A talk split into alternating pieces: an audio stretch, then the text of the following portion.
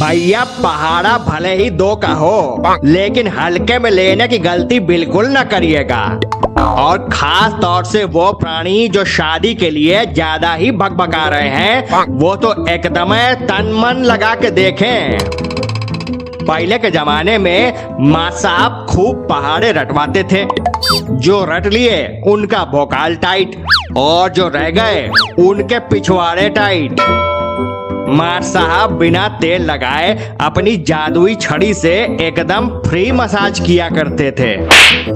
आज पता चल रहा है कि मार साहब पहाड़े को लेकर इतना सीरियस काहे रहा करते थे। भैया, ये कमबख्त पहाड़ा, बनी बनाई शादियाँ तोड़ने पे आमादा है। देखिए ना महोबा में एक दुल्हन ने बारात सिर्फ़ इसलिए लौटा दी कि दूल्हा दो का पहाड़ा नहीं सुना पाया।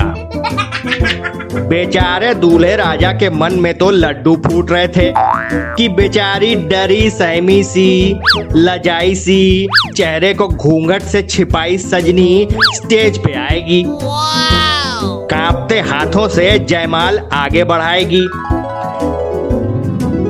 सजनी तो आई लेकिन आगे जो हुआ उसने दूल्हे राजा के होश उड़ा दिए। एकदम सहम गए घबरा गए।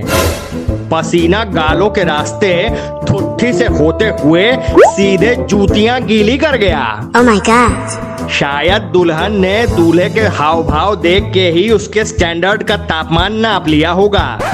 बस बोल पड़ी कि जयमाल बाद में पहले दो का पहाड़ा सुनाओ। दूल्हे राजा पहले समझे कि कौनो फिरकी ले रहा है। लेकिन जब दुल्हन अड़ गई तो बेचारे रुआ से हो गए। आँखों आँखों में इज़्ज़त बख्शने की गुहार भी लगाई। लेकिन दुल्हन ने पूरी निर्ममता से भरे स्टेज इज़्ज़त नीलाम कर दी। मतलब दूल्हे ने खुद की नाक तो कटवाई ही, पूरे दूल्हे बिरादरी को कहीं मुँह दिखाने लायक न छोड़ा। ऐसा नहीं है कि दूल्हे मियाँ को दो का पहाड़ा नहीं आता होगा। लेकिन शायद ये उसके स्टैंडर्ड से मैच ना करता हो। अरे, तीन का सुन लेती, चार का सुन लेती, तब भी ठीक था। लेकिन दो का पहाड़ा सुन के हमारे दूल्हे मियाँ की इज़्ज़त मिट्टी में मिला दी। आए। बस, इसीलिए मियाँ गुस्से में आ गए और नहीं सुनाए। ये और बात है कि गुस्से में ये आए और शादी से इनकार दुल्हन ने कर दिया। बहुत मान मनोवल हुई। लेकिन दुल्हन की सुई तो दो के पहाड़े पर ही अटकी रही। बेचारी बारात बैरंग ही वापस लौट गई।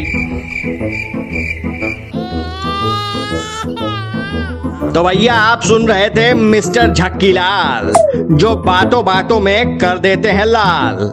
इनकी बातों का अंदाज है निराला। सुनते रहिए हाथ में लेके चाय का प्याला। इसे लिखा नितेंद्र वर्मा ने, सुनाया शौभिक पालित ने, और सुना आप सबने और सुनिए, बिना लाइक, कमेंट और शेयर किए ना जाइएगा। बताए देते हैं हाँ। कल फिर मिलेंगे। तब तक लड़ाते रहिए। झक।